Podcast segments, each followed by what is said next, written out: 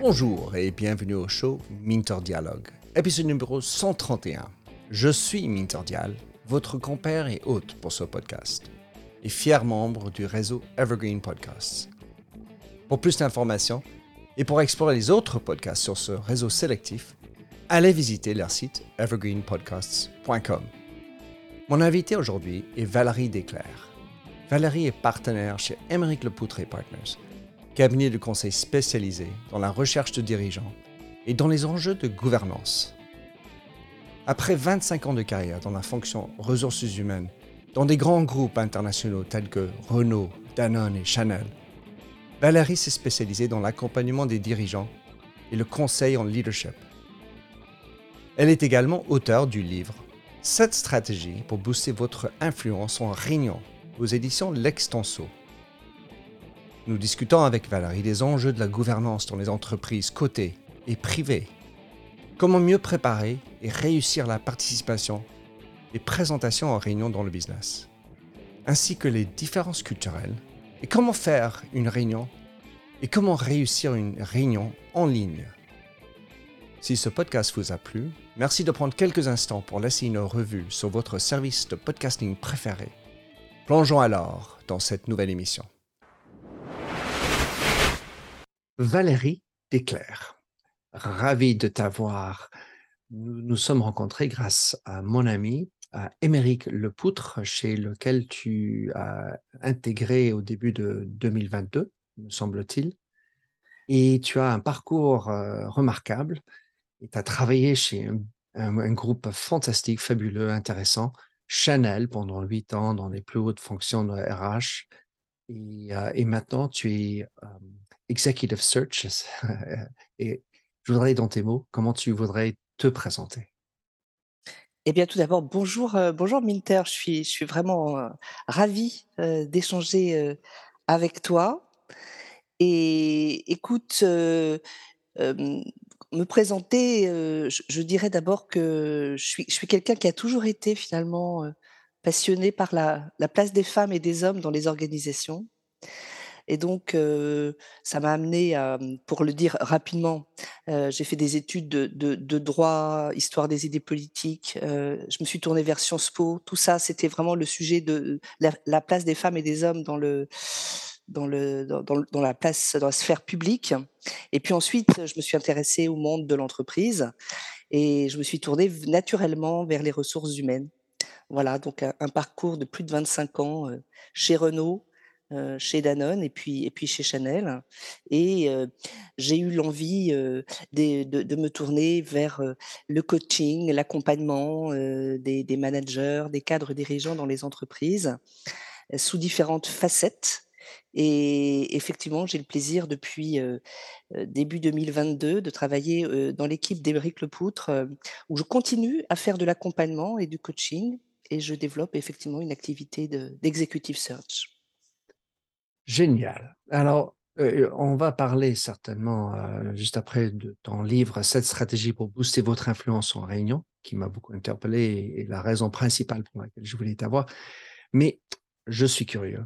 Euh, et comme j'ai travaillé chez L'Oréal pendant 16 ans, je connais bien de ce, monde de la, mode et de la cosmétique.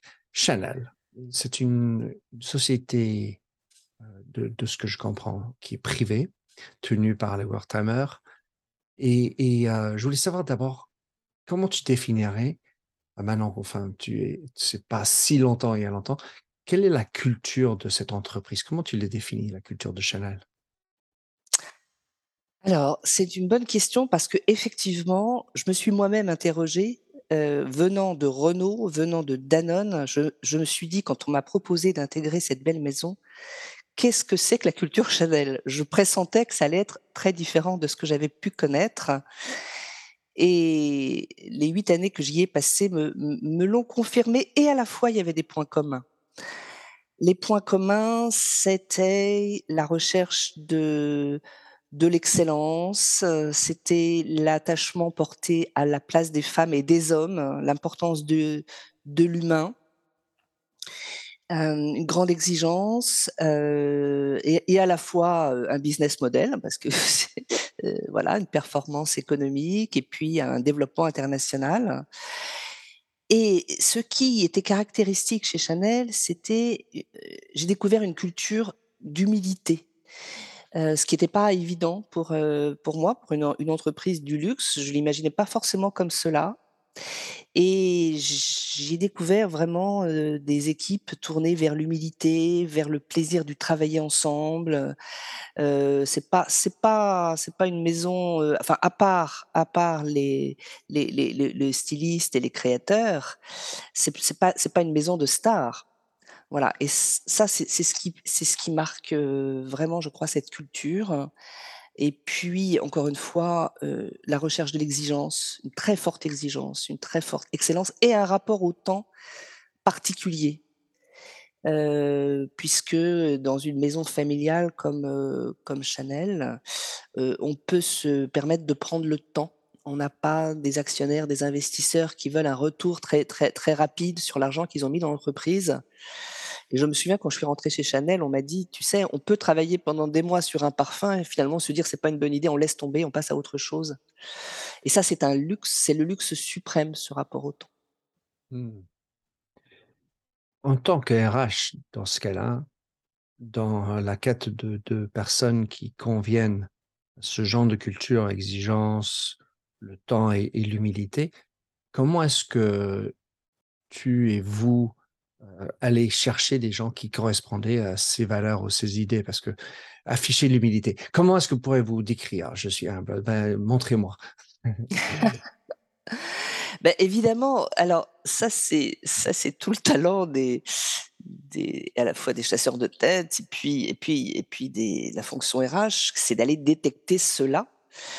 Parce que c'est vrai quand on reçoit quelqu'un, heu, qui a un beau un beau background, des belles réalisations, des belles success stories, c'est une chose, mais est-ce que ça va matcher avec la culture de en l'occurrence de Chanel? C'est autre chose. Il y a des résultats, il y a la façon d'obtenir les résultats qui est aussi aussi importante et donc heu, tout simplement, heu, j'ai envie de dire c'est la conversation.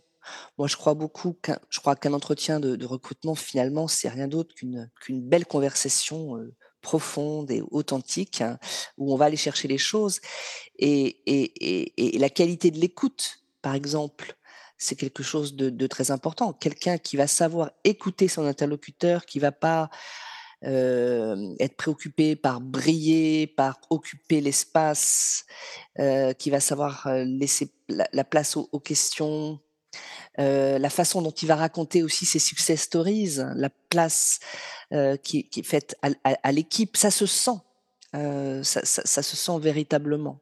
C'est-à-dire que quelqu'un qui va parler, qui va dire: «Je, je, je», sans mettre en avant, en quoi le collectif lui a permis d'atteindre ces résultats, c'est pas de bon augure. Alors après, entendons-nous, je suis pas en train de dire qu'il faut pas dire: «Je» et c'est un conseil que de je donne en Oui, tant parce que que je suis embauché. voilà et et c'est un conseil que je donne en tant que coach, heu, parfois il y a des personnes qui s'effacent, qui disent le «on» ou au contraire le «nous» et qui savent pas parler du «je» et je leur dis: «Bah oui, mais c'était quoi votre rôle à vous quand même? Comment est-ce que vous avez su instaurer la confiance, donner le sens? C'est quoi votre votre valeur ajoutée à vous?» heu, voilà, donc c'est un c'est un équilibre subtil.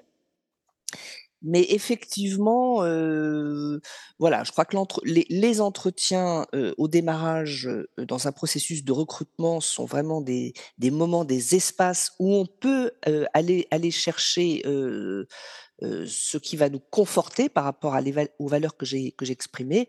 Bon, puis après très classiquement, il faut aussi bien sûr, il y a quand on est dans l'executive search, heu, on met en place des références, hein, heu, tu sais le système de référence où, heu, on va aller, interviewer des personnes avec lesquelles la personne a échangé, a travaillé pour savoir ce qui s'est passé et vérifier si finalement l'humilité qu'on a sentie dans l'entretien, elle a été vraiment mise en œuvre comme cela. Dans ce que tu as dit, tu as parlé du fait qu'en étant une société privée, il y avait pas autant d'acharnement sur le court terme. dans, la manière de la gouvernance. Y a-t-il d'autres choses qui, qui sont arrivées par rapport à une société privée que tu, tu regardes de manière positive ou négative par rapport à d'autres qui sont dans le même secteur, qui sont publics, pub, côté Ça met un peu, si, si tu, je, voudrais pas trop parler de la maison Chanel parce que c'est une maison qui est euh, attachée à, à, sa discrétion. Mmh voilà, mmh. donc je, je c'est une forme de gouvernance dans ces cas-là. Euh, je, je, dirais euh, ce qui, ce, qui, ce qui est très intéressant à noter, c'est la place qui est donnée aussi la confiance, la place à la confiance. C'est-à-dire que finalement, à tous les, tous les niveaux de l'entreprise, on peut faire bouger les choses. La, gouvernance, c'est une chose, mais la gouvernance, elle n'a de prix que si elle est ouverte aussi à l'expression du plus grand nombre. Et que tout le monde peut avoir des bonnes idées pour, euh, pour faire fructifier l'activité.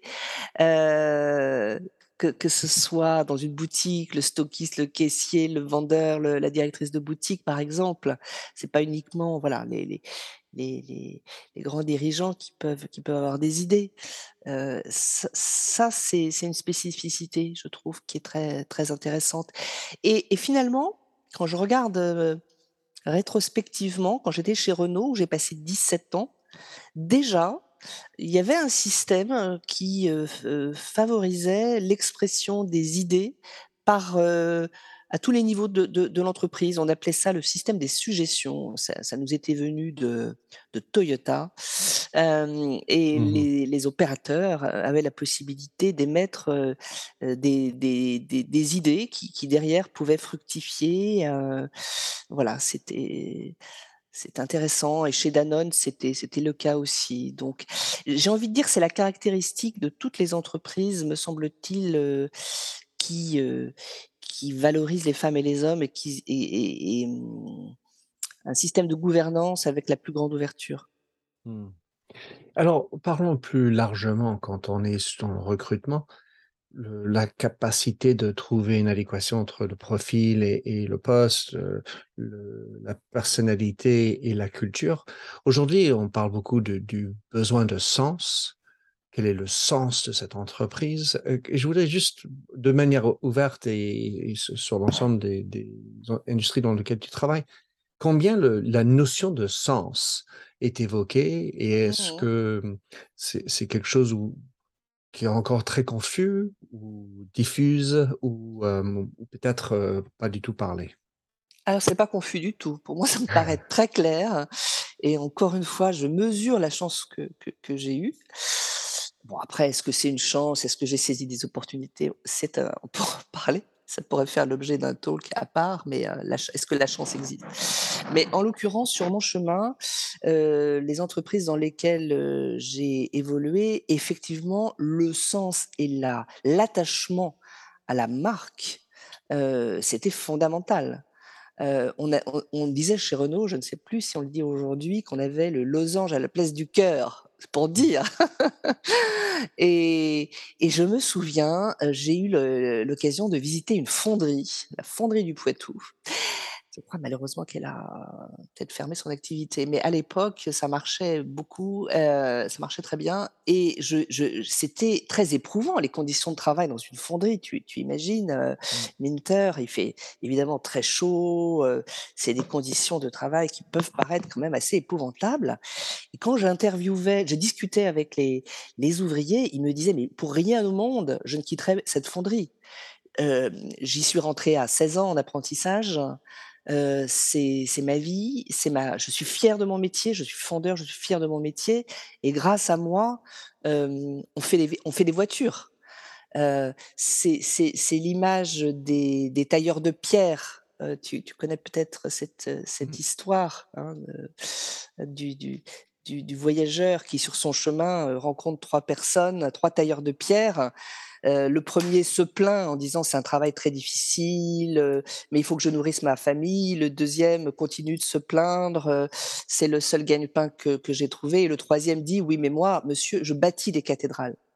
Mmh. Voilà et et et le et le et le fondeur dans la fonderie du Poitou, c'était ça et à chaque fois dans tous mes dans tous mes jobs, j'ai eu évidemment l'o l'o l'opportunité d'aller dans les sites industriels. Alors j'évoque les sites industriels parce que c'est des conditions de travail qui peuvent apparaître quand même comme les plus pénibles, heu, même si dans un dans une boutique, heu, le fait quand on est vendeur, vendeuse, d'être debout toute la journée, c'est quand même aussi, pas facile. Et à chaque fois, je ressentais, cela quoi. C'est, je contribue, heu, au pot de yaourt, à la visibilité de la marque Danone, je contribue, heu, au rouge à lèvres de Chanel, je contribue à la voiture chez Renault. Hem et ça, c'est quand on arrive à ça alors à chaque fois, il y a évidemment l'im l'importance de l'histoire les fondateurs, heu, ce qui s'est passé, heu et puis, heu et puis, puis la vision aussi, le le sens du futur. On fait tout ça et c'est quoi le sens de demain? Et partager ça avec les les collaborateurs, c'est formidable. Donc oui, bien sûr, bien sûr pour moi c'est une, une c'est une évidence. À la fois, Valérie, en t'écoutant, je par on parle de de de la losange, le losange, je Le pas. losange. Le merci, merci, de Renault. Heu, mon père qui a travaillé chez Peugeot, heu et Ford, heu et puis quand quand on regarde le sens d'un rouge à lèvres ou le sens d'un d'une voiture, on on est vite pris par, le produit. Ah c'est un très beau produit, c'est magnifique, c'est ça marche très bien. Heu, ou bien, comme tu disais, l'histoire de la marque. Alors j'adore, c'est une jolie marque, heu heu, il y a une fierté de d'appartenir à cette marque Mmh. parce que quand je j'énonce le nom, tout le monde dit: «Oh là là, Minter, tu travailles, chez eux? Mmh. Waouh!» Mmh. En revanche, pour moi, ça ne correspond pas à à un sens plus plus grand. Donc c'est pour ça que je pose la question. Ah oui, Comment alors je voudrais que quel formuler? est le Quelle quel est la part, le vrai sens? quel est quel est le sens, heu, le le sens plus grand? Là, on arrive sur des ou la cathédrale, comme tu dis. on est on est sur des sujets, heu, un peu un peu de philosophie, mais finalement, c'est à chaque fois, c'est le construire ensemble. C'est le parce que fi finalement, heu, construire tout seul quelque chose dans son coin, ça peut ça peut donner du sens, hein, on connaît, on connaît tous, hein, des artisans, des success stories individuelles. Le boulanger, bah, il est tout seul, il fait sa baguette et et le sens, pour lui, c'est, heu heu, que ses clients, ils soient contents tous les matins de venir chercher des croissants parce que ça voilà, c'est ça sent bon, parce qu'il y a il y a une relation, heu, qui est établie, parce qu'on demande des nouvelles des enfants, parce que parce que c'est la vie quoi, c'est vivant, voilà, donc ça c'est ça c'est c'est c'est le sens et la fierté du boulanger, c'est de voir le sourire de son client, je Mmh. je je me dis finalement. Mmh et de bien le nourrir. Et de bien et de bien le nourrir et heu, donc le le sens, c'est, hem, est-ce que le sens, ce serait pas finalement, hem, alors je vais un petit peu loin, mais le le sourire de l'autre? En tout cas pour l'autre, je je pense que c'est vraiment là-dedans. Tu as parlé de la communauté ou enfin le de le faire ensemble et pour faire quelque chose pour quelqu'un d'autre. Là, je le je le sens bien, le sens. Mmh mh. Mais, du comme on va on va je voudrais parler de ton livre, heu, prochainement, heu, mais juste avant, tu es rentré tu étais dans la RH, tu avais certainement affaire avec des des chasseurs de tête, comme on dit, d'executive search. Mmh comment tu vois l'évolution du métier, de ce que tu fais aujourd'hui qu'est-ce qui en fait le succès? Le métier de l'executive search, Mmh mh. je crois que la ra la la clé du succès finalement, elle est simple et elle est liée intimement liée au sujet que tu viens d'évoquer, qui est la question du sens. Je je pour moi, mon le le le ma façon de d'envisager ce métier, c'est de rentrer en en en en hyper connexion avec mon client, donc l'entreprise qui me mandate et de comprendre le sens, de comprendre, la finalité, de comprendre le pourquoi et comment on va y arriver et c'est ça qui conduit au plus beau recrutement. Je recrute un directeur du marketing, je recrute un un directeur financier, c'est au service de quoi? Et je vais recruter la bonne personne si si j'ai saisi, la finalité, si j'ai saisi le sens, si j'ai saisi le où va où va cette entreprise, de quoi elle a besoin et mon job, c'est de l'aider à trouver la personne qui va le perfect le perfect match en fait, hein, avec, avec ce sens, avec cette vision, avec cette exigence. Je crois que c'est un métier qui a un bel avenir devant lui parce que alors on on dit beaucoup aujourd'hui avec LinkedIn, les réseaux sociaux, heu, finalement, il y a même des sociétés qui développent des algorithmes, pour, heu, pa réaliser le perfect match. J'y crois un peu, mais pas totalement. Ça aide dans le sourcing, ça aide à oui, effectivement, je recherche un directeur une directrice marketing internationale qui a fait de l'industrie. Ça va m'aider à voilà, avoir un panel, qui va bien refléter le marché pour oublier personne. Mais c'est pas les algorithmes qui, au bout du bout, vont me dire: «Tiens, cette personne, elle va elle-même être heureuse dans l'entreprise, Hem, l'alignement entre les talents, entre les valeurs, entre le sens, ça c'est des choses il faut l'humain pour, heu, pour trouver ça et le confirmer. Voilà, L'algorithme ne le fera pas. voilà, l'algorithme ne ne le fera pas. Heu, moins qu'on puisse dire. Alors, maintenant on va parler de ton livre. «7 stratégies pour booster votre influence en réunion» aux éditions L'Extinso, qui est paru en 2018, Fin fin de 2018. Mmh. 2018. Hem, alors pourquoi ce livre? Comment tu es arrivé à à écrire un livre sur l'influence en réunion? Alors, je me suis, heu, je me suis intéressée évidemment en tant que DRH, puis en tant que coach, heu, au sujet de la communication parce que la communication c'est clé. La qualité de la communication, c'est clé Et j'ai observé, heu, quand j'étais en entreprise, des personnes qui avaient ce talent de communicant, sans aucun doute. Dans un séminaire, dans une convention face à 500 personnes, qui étaient brillants, qui déroulaient, heu, la stratégie, le bilan, et cetera.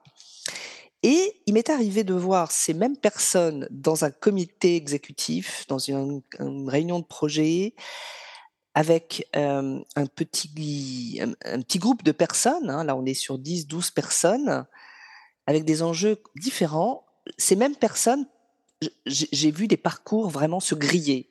Je vais dire le mot, hem, devant un grand patron, des interventions malheureuses, maladroites, ou des personnes qui se tirent une balle dans le pied, heu, en étant finalement, heu, trop tournées vers le message à délivrer, vers, l'expertise qu'ils voulaient démontrer, sans être dans l'interaction et je me suis dit: «Tiens, il y a un sujet.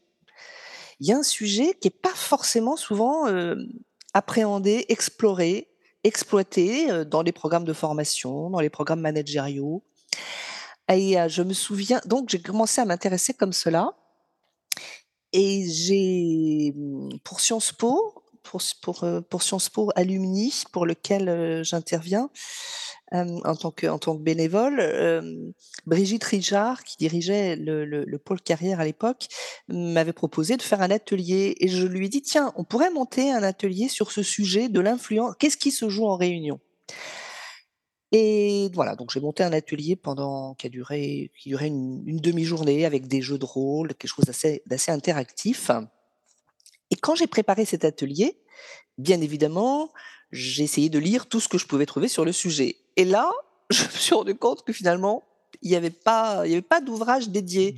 Alors, on trouve beaucoup de livres et de plus en plus, c'est un sujet à la mode, sur l'art oratoire, comment la prise de parole en public. On trouve beaucoup de livres sur qu'est-ce qui l'efficacité des réunions, comment être, heu, comment, hem, s'assurer que les réunions sont courtes et cetera, comment planifier les réunions, OK, mais c'est pas le même sujet. Voilà. Alors parfois, dans des livres de communication, il y a un petit chapitre sur le sujet de la communication en réunion, mais il y il y avait pas, me semble-t-il, heu, hem, un un livre spécifique sur le sujet. Donc, heu, il y a un éditeur effectivement qui, heu, a entendu parler de l'atelier et qui qui a été malin, qui s'est dit: «Bah tiens, ce sujet n'a pas été Mmh. traité, est-ce que ça te dirait Valérie d'écrire là-dessus?» et et j'ai j'ai franchi le j'ai franchi le pas et j'ai franchi le pas et c'est vrai que c'est l'écriture, heu heu, beaucoup caressent le le rêve d'écrire un livre, hein, c'était mon cas. Alors moi, j'étais plutôt avec l'idée d'écrire un roman un jour, Mmh. une id une Bah, idée tu peux toujours, hein. voilà, une idée que je n'ai pas abandonnée. Bon, mais là là, en l'occurrence, voilà, c'est un livre, heu, très que j'ai voulu très pratico-pratique, heu, que j'ai voulu concret, heu, avec, heu avec, avec des exemples et c'était amusant et puis j'ai essayé aussi de le rendre interactif en allant interroger des des personnes qui ont témoigné de de leurs expériences dans les domaines, heu heu, syndical, dans le domaine des startups, dans le domaine politique, dans le domaine des conseils d'administration, par exemple. Welcome, change agents, to your go to place for stories that ignite your spirit, fuel your purpose, and connect us all. We believe in the incredible power of the human spirit, its boundless resilience, and the inspiration it brings to our lives. On the Driving Change podcast, we'll journey together through the extraordinary yet very relatable experiences of some of the most amazing people on earth. Our mission? That through these stories, we might just spark change within you and awaken a newfound motivation to harness your unique gifts to make a real difference in the world. So get ready to be inspired and join us on this incredible adventure. You can find the Driving Change podcast on Apple Podcasts, Spotify, iHeartRadio, or wherever you love listening to your favorite podcasts. Je je me retrouve beaucoup dans ce que tu as dit par rapport à la différence de prise de parole dans devant un grand public et et en réunion. Il y a il me semble un peu comme, quand on fait une présentation en public, 500 personnes, c'est plutôt du théâtre, heu, donc la difficulté, c'est qu'il faut le faire en réel, il faut se souvenir de ce qu'on a raconté. Il y a d'autres personnes sur scène et il faut juste faire un espèce de danse ensemble. Quand il s'agit de la réunion, 10-12 personnes, ça peut être, heu, du gladiatorial, ça peut être, heu, c de toute façon, c'est interactif. Et Et et là, il mmh. faut tenir, parfois on est bombardé, parfois c'est on n'imagine pas l'ennemi qui est dedans ou bien des questions qu'on n'a pas la réponse, il faut savoir tenir une conversation. Exactement, quand on est devant 500 personnes, c'est très simple. On a un sujet, voilà, on est là pour on est, heu, le patron de l'ingénierie mécanique de Renault, on doit présenter son bilan, le bilan de ses équipes et où on va. Et on a une demi heure et alors, heu, on connaît parfaitement son sujet, on l'a préparé.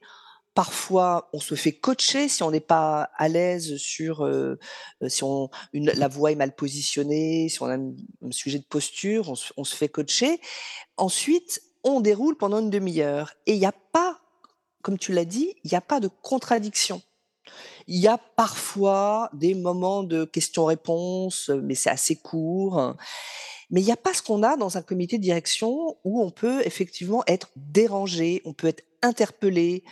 Moi, je l'ai vécu quand j'étais, heu, DRH, heu, il m'arrivait, heu, assez souvent d'ailleurs, heu, de devoir, défendre des positions, expliquer, heu, face, heu, à des des des patronnes, des patrons opérationnels, heu, qui voyaient pas tellement, l'intérêt, de mettre en place, des entre des des entretiens annuels à mi-année, par exemple, voilà.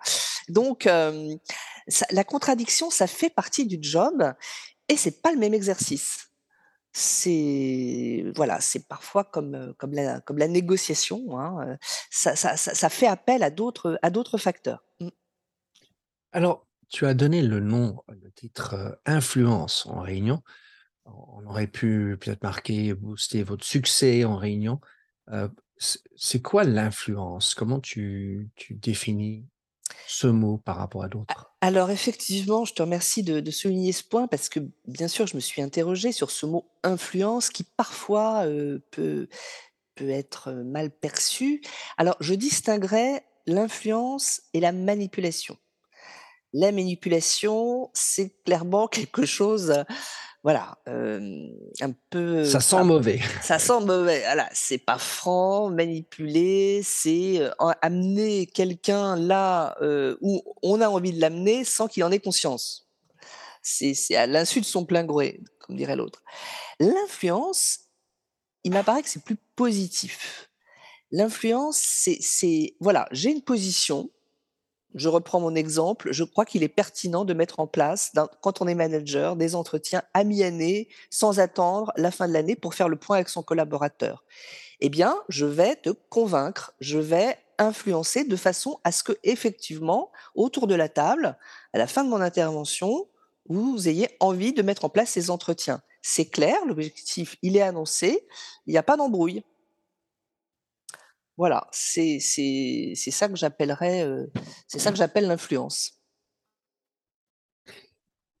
Une réunion, c'est un, un, moment, il y a un agenda ou pas, parfois. D'ailleurs, est-ce que l'agenda, ça sert à quelque chose pour influer? Mais beaucoup de ce qui se passe dans une réunion euh, ne se passe pas dans la réunion proprement parlée. Mais effectivement.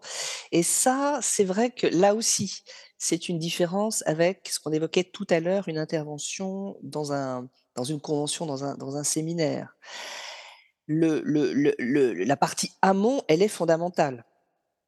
C'est-à-dire qu'il faut positionner les, acteurs, il faut faire la cartographie de ses interlocuteurs, se dire tiens là cette réunion il faut absolument je vais présenter un plan marketing je suis convaincu que c'est la bonne chose à faire je veux obtenir du directeur financier les moyens financiers de le faire je veux obtenir du DRH les moyens les embauches pour le faire etc etc et ça si on prend les gens à froid ça va pas forcément fonctionner. ça, mmh. ça fonctionne même assez rarement. Mmh. Donc, bien sûr, le conseil que je donne dans ce livre, c'est déjà de se dire, tiens, là, en fonction de ce sujet, quelle va être la position de tel ou tel sur, euh, sur ce que je vais avancer qui est, qui est influent dans la réunion par ailleurs Voilà, qui est Alors ça, c'est encore un autre sujet, parce que l'influence, c'est pas forcément celui qui a la fonction. Euh, il, faut, il, faut, il faut savoir l'identifier. Alors, parfois, c'est facile parce que si ça fait des années qu'on travaille euh, avec les mêmes personnes, voilà, on connaît, on, sait, on sait par cœur ce qui va se passer. Euh, bon, les, les, aujourd'hui, euh, les rotations, c'est autre chose. Ça va assez vite. Hein, les équipes se renouvellent, donc on ne sait pas forcément avec qui on va travailler. Et donc, le truc simple à mettre en place, c'est en amont d'aller rencontrer ces interlocuteurs pour voilà tâter le terrain et surtout ce qui est très important aussi c'est de laisser place à l'échange et au débat. C'est-à-dire que je reprends mon exemple pour des fins pédagogiques l'entretien à mi-année je peux avancer l'idée et, et, essayer d'obtenir l'adhésion de tous sur ce sujet. Je suis aussi ouverte sur tiens qu'est-ce qui va se de quoi on va parler pendant cet entretien comment ça va se mettre en place et, welcome aux idées des autres, heureusement. Sinon, c'est sinon c'est frustrant. Mais oui, la préparation, c'est fondamental. Un autre sujet, c'est l'agenda. Et dans mon expérience, je m'en souviens bien de, on va dire, l'importance prémonitoire quelque part dans l'agenda. C'est-à-dire que si on est stratège, généralement, on met les choses plus importantes au début. Sinon, si la réunion dépasse, car ça, c'est souvent des fâcheuses tendances à, à pas toujours tenir, les, les, gros sujets ne sont pas traités. Et je me suis mmh retrouvé, je me sens, je me rappelle, mmh mmh à, à, à, avoir souvent la place à la fin. Et j'ai envie de dire souvent les ressources humaines étaient à la fin aussi. Eh ben voilà, c'est ce que j'allais te dire.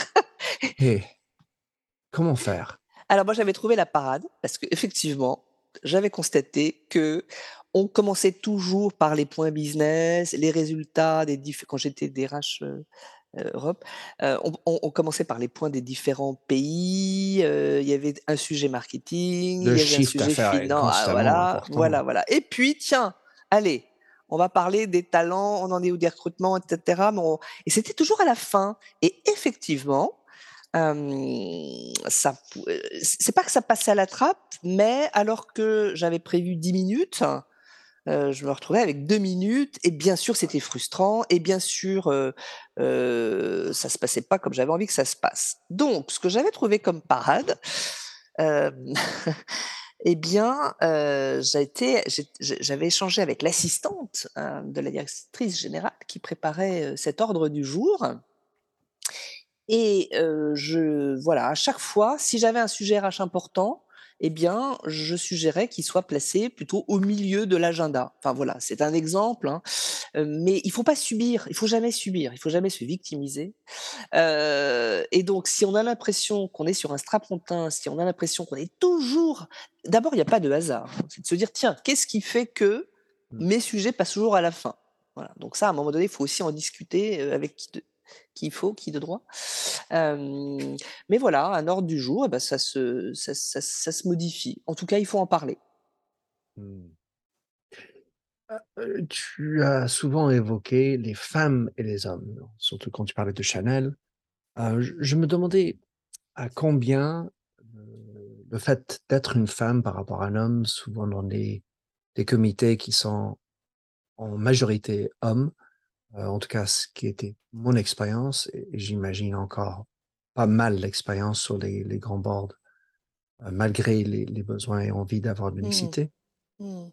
Qu'est-ce qui, quelle est la nuance à apporter par rapport à, un conseil pour une femme par rapport à un homme? Y a-t-il place pour en avoir une différence de la manière? Alors Minter, je te remercie d'aborder ce sujet qui m'est cher, bien sûr, parce que on ne peut être insensible aujourd'hui à la place des femmes dans les, dans les, dans les instances. j'ai eu le plaisir d'animer il y a quelques années une table ronde sur le thème Le leadership a-t-il encore un genre?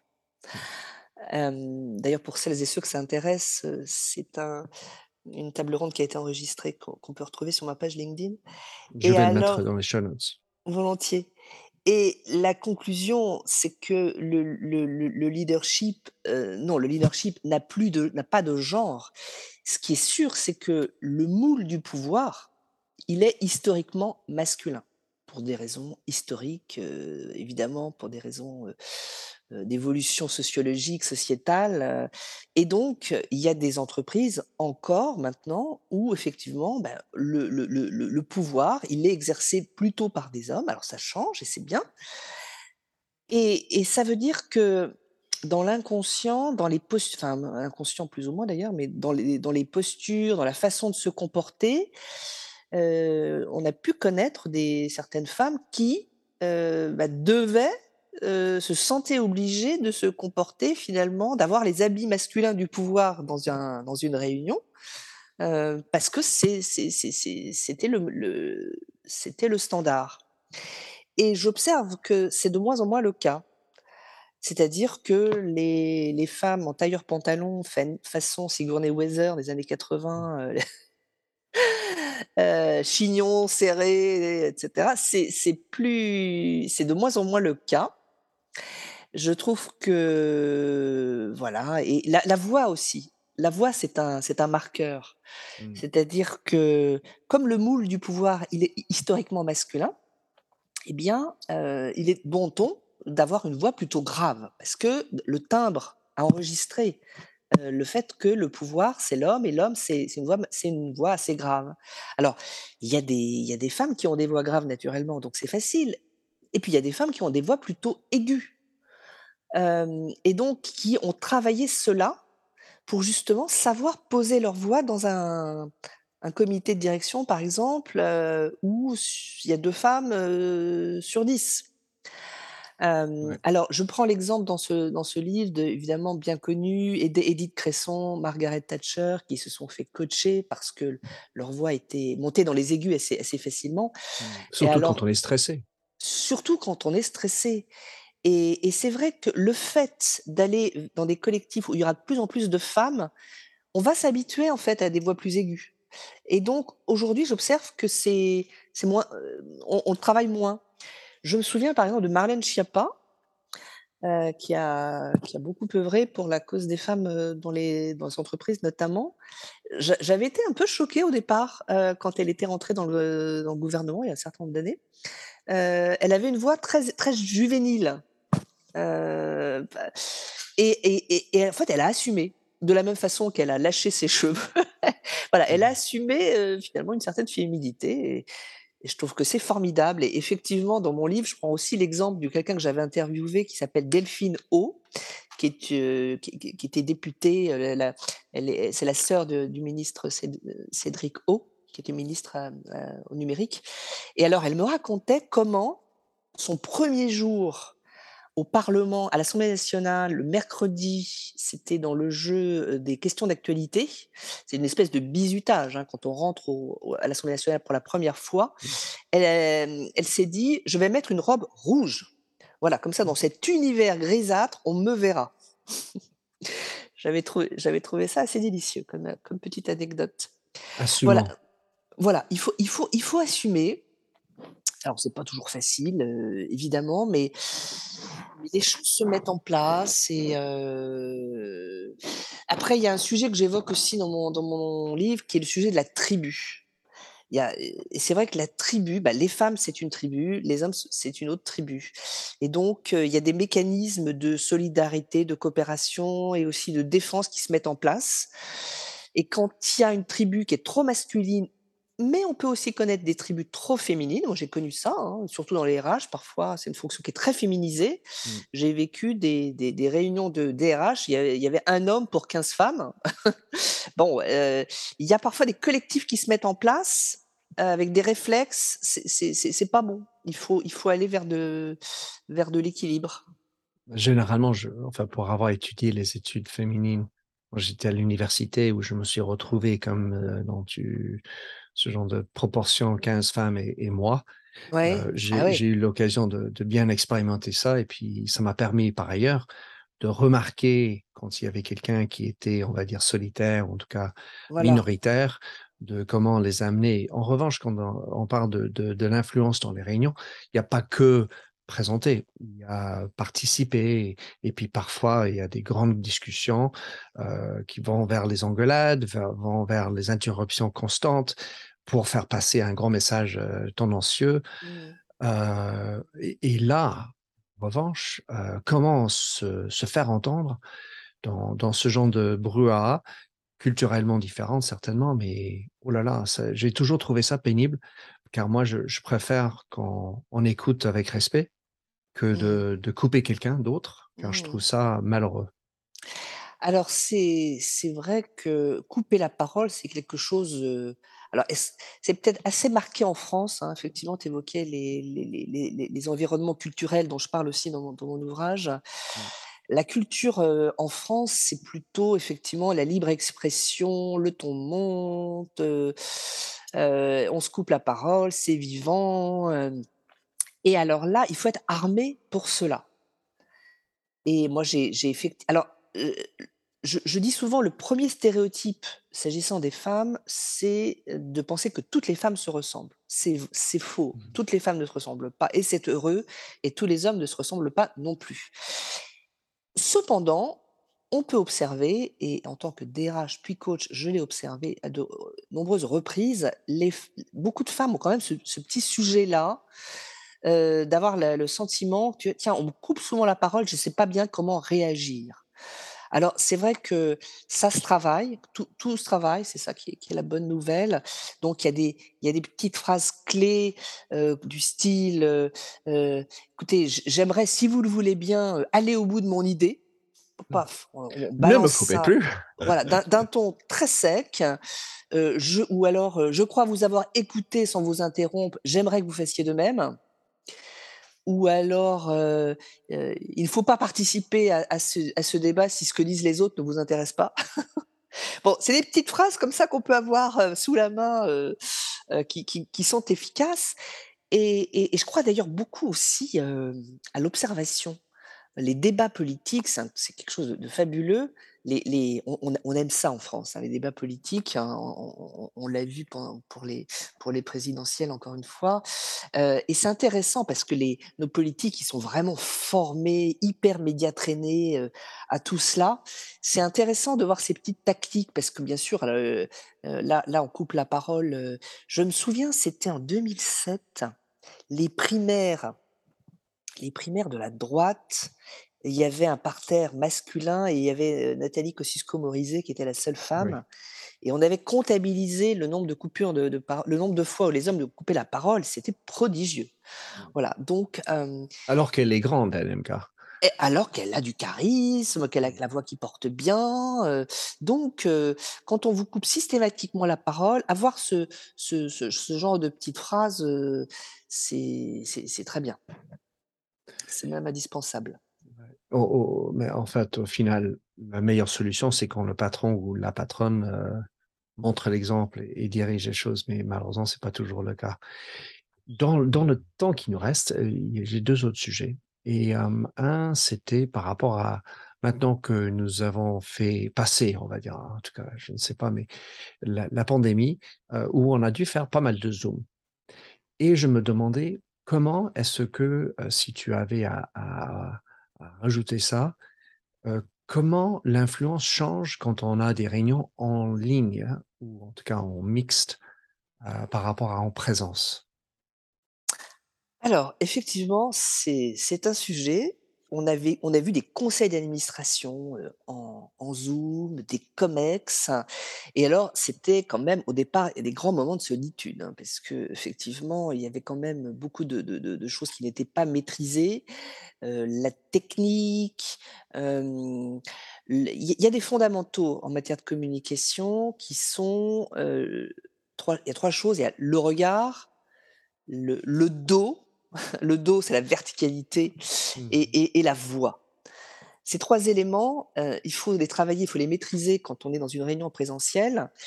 Il faut aussi les maîtriser quand on est dans un, heu, une réunion à distance et donc il faut être attentive effectivement, heu, hem, au positionnement des yeux, par exemple. Heu, si, on a, mettons, un comex, on a 12 vignettes là, il y a 12 12 pers 12 visages qui s'affichent à l'écran. C'est à à qui s'adresse-t-on? Voilà, donc bah, oui. Et et donc effectivement, si, sur ces 12 personnes, il y a un interlocuteur qui est particulièrement virulent dans l'échange, enfin, ou quelqu'un à convaincre, voilà, il faut il faut, il faut savoir s'adresser à lui, sauf que là, vous pouvez pas le regarder dans les yeux, parce que quand vous le regardez dans les yeux, vous regardez dans les yeux de tout le monde, puisqu'il y a mmh, qu'un œil. Voilà, c'est c'est c'est c'est c'est des choses, quand même particulières. La verticalité, c'est aussi la la tenue, c'est c'est aussi se positionner, heu et et de façon à avoir une espèce de charisme comme ça à travers l'écran. Il faut y être attentif, il faut il faut en prendre, conscience. Je pense qu'une chose importante aussi, c'est le sourire. Ce qui me mmh, frappe, c'est qu'à distance, oh, les gens sont assez figés. Mmh.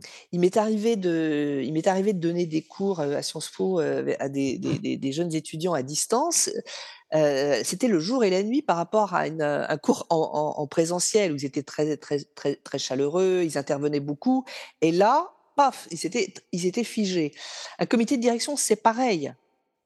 Alors qu'en fait, at attention, c'est pas parce que à distance qu'on vous voit pas et donc le fait de s'obliger à ouvrir son visage, à éclairer son visage, à être dans la connexion avec l'autre, heu heu, en étant, heu, humain, enfin voilà, versus le digital, c'est important. Établir la connexion. Et en fait, les différentes stratégies que j'ai déclines dans mon livre, jouer collectif, créer du lien, donner l'envie de vous faire confiance, c'est des choses qui s'appliquent évidemment, évidemment à distance et enfin, dans le triptyque, il y avait la voix. La voix à distance, faut y être particulièrement attentif. On peut être, on peut parler ou trop bas, on peut parler ou trop fort. Voilà, donc il faut il faut se positionner. J'ai envie de dire que, enfin, dans la version hybride où il y a de du présentiel plus à distance, ça, j'ai envie de dire, c'est le bordel et c'est compliqué.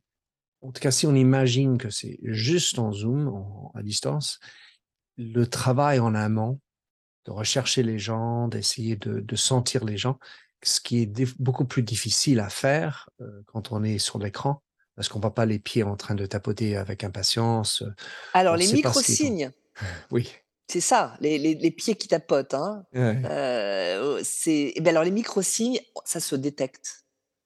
c'est une question d'habitude, mais ça se, ça se détecte. Donc, effectivement, et je te remercie de pointer ça parce que je reprends mes douze visages là. Si on observe bien les visages, on voit celui qui décroche. On voit celui dont l'œil baisse parce qu'il est en train de tapoter un SMS, parce qu'il s'ennuie cruellement pendant, alors que dans, ce de ce que vous racontez. Et donc, de la même façon que dans une réunion en présentiel, quand on sent quelqu'un qui décroche, il faut aller le chercher, il faut l'interpeller, il faut lui poser une question, lui faire reformuler, lui, demander, lui demander son avis, réveiller. à distance, ça fonctionne très bien. Mais c'est un apprentissage.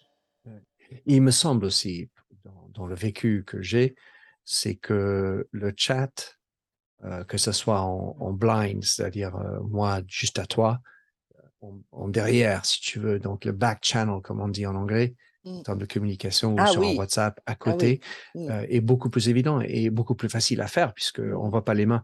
généralement. Donc, il faut être subtil pour essayer de capter tout ça. Mais euh, la de toute façon, quand on est dans une réunion, les pensées de chacun sont pas toujours visibles. Et euh, on, est, on est là ensemble, on voit quelqu'un décrocher, mais on ne sait pas exactement ce qu'il pense ou elle. mais il faut, il faut pas, ouais, il faut pas hésiter à aller le chercher. Euh, parce qu'en en fait, ce que j'ai observé aussi, c'est que ces comités à, en, à distance, souvent, ils sont plus courts, on les dit plus efficaces. Mmh. Et pourquoi on les dit plus efficaces? Parce qu'il y a moins d'échanges. Chacun déroule sa partition. Mmh et il n'y a pas de dialogue. Je crois qu'il faut s'attacher justement au contraire à aller chercher l'avis des autres parce que sinon c'est mortellement ennuyeux. Pour ça, il faut entre autres non seulement avoir l'envie de, d'interpeller, de poser des questions, etc. Il faut avoir le temps. Parce que aussi est-il que s'asseoir devant l'écran sur une chaise euh, à regarder une, la caméra sans cesse, c'est différent d'être dans une mmh. réunion où on se touche, on se parle, on entend l'autre mmh. ricaner, mmh. rigoler ou, sourire d'ailleurs. voilà. Mais Valérie, génial. J'ai adoré cette conversation. maintenant, comment C'est déjà fini? Eh ben oui, imagine-toi. et je voulais savoir comment est-ce que des gens qui, écoutent peuvent s'octroyer ton livre de meilleure manière ou et se connecter avec toi, suivre ce que tu fais, écrit, etc. Avec grand plaisir. Le, livre, il est, il est disponible à la FNAC, sur, sur, auprès des distributeurs. Hein, on, le trouve via, via Google facilement. Et puis, bah, moi, je suis, moi j'aime beaucoup rencontrer les gens. Voilà, j'aime beaucoup discuter.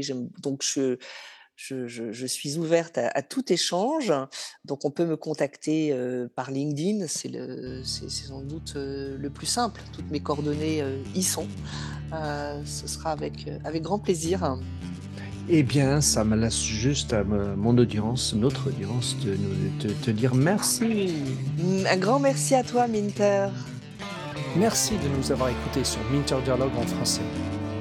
Vous trouverez tous les liens et références cités lors de cet entretien sur mon site minterdial.fr. Pour vous inspirer, je vous laisse avec une chanson que j'ai écrite dans ma jeunesse, A Convinced Man.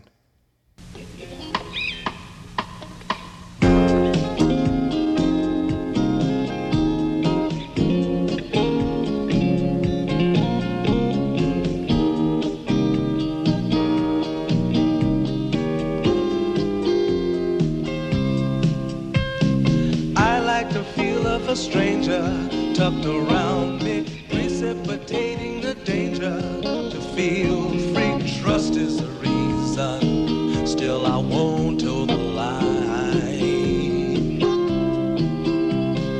I sit here passively, hope for your respect, anticipating the thrill of your intellect. Maybe I tell myself there's no use in me lying. I'm a convinced man building an urge. I'm a convinced man to live and die submerged. A convinced man in the arms of a woman. I'm a convinced man, challenge my fate. I'm a convinced man reservations innate, a convinced man in the arms of a woman. Despise revenges and struggle with deceit. Live for the challenge so life's not incomplete. What's wrong with challenge? I know soon we all die. I like the feel of a stranger tucked around me, precipitating the danger Trust in my reason and let me show you why. I'm a convinced man practicing my lines. I'm a convinced man here in these confines. A convinced man in the arms of a woman. I'm a convinced man, admit to the test. I'm a convinced man. I'm ready for an arrest. I'm a convinced man in the arms of a woman.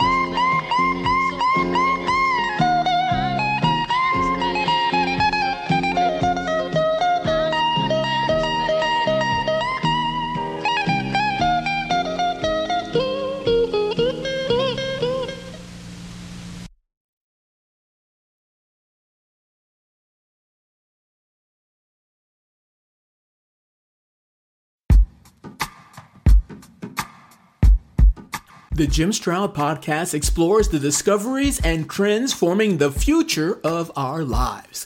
Brain to brain communication, robot bosses, microchip implants for workers, and artificial intelligence replacing human workers are all happening now. If you want to know what's happening next, subscribe now to the Jim Stroud podcast.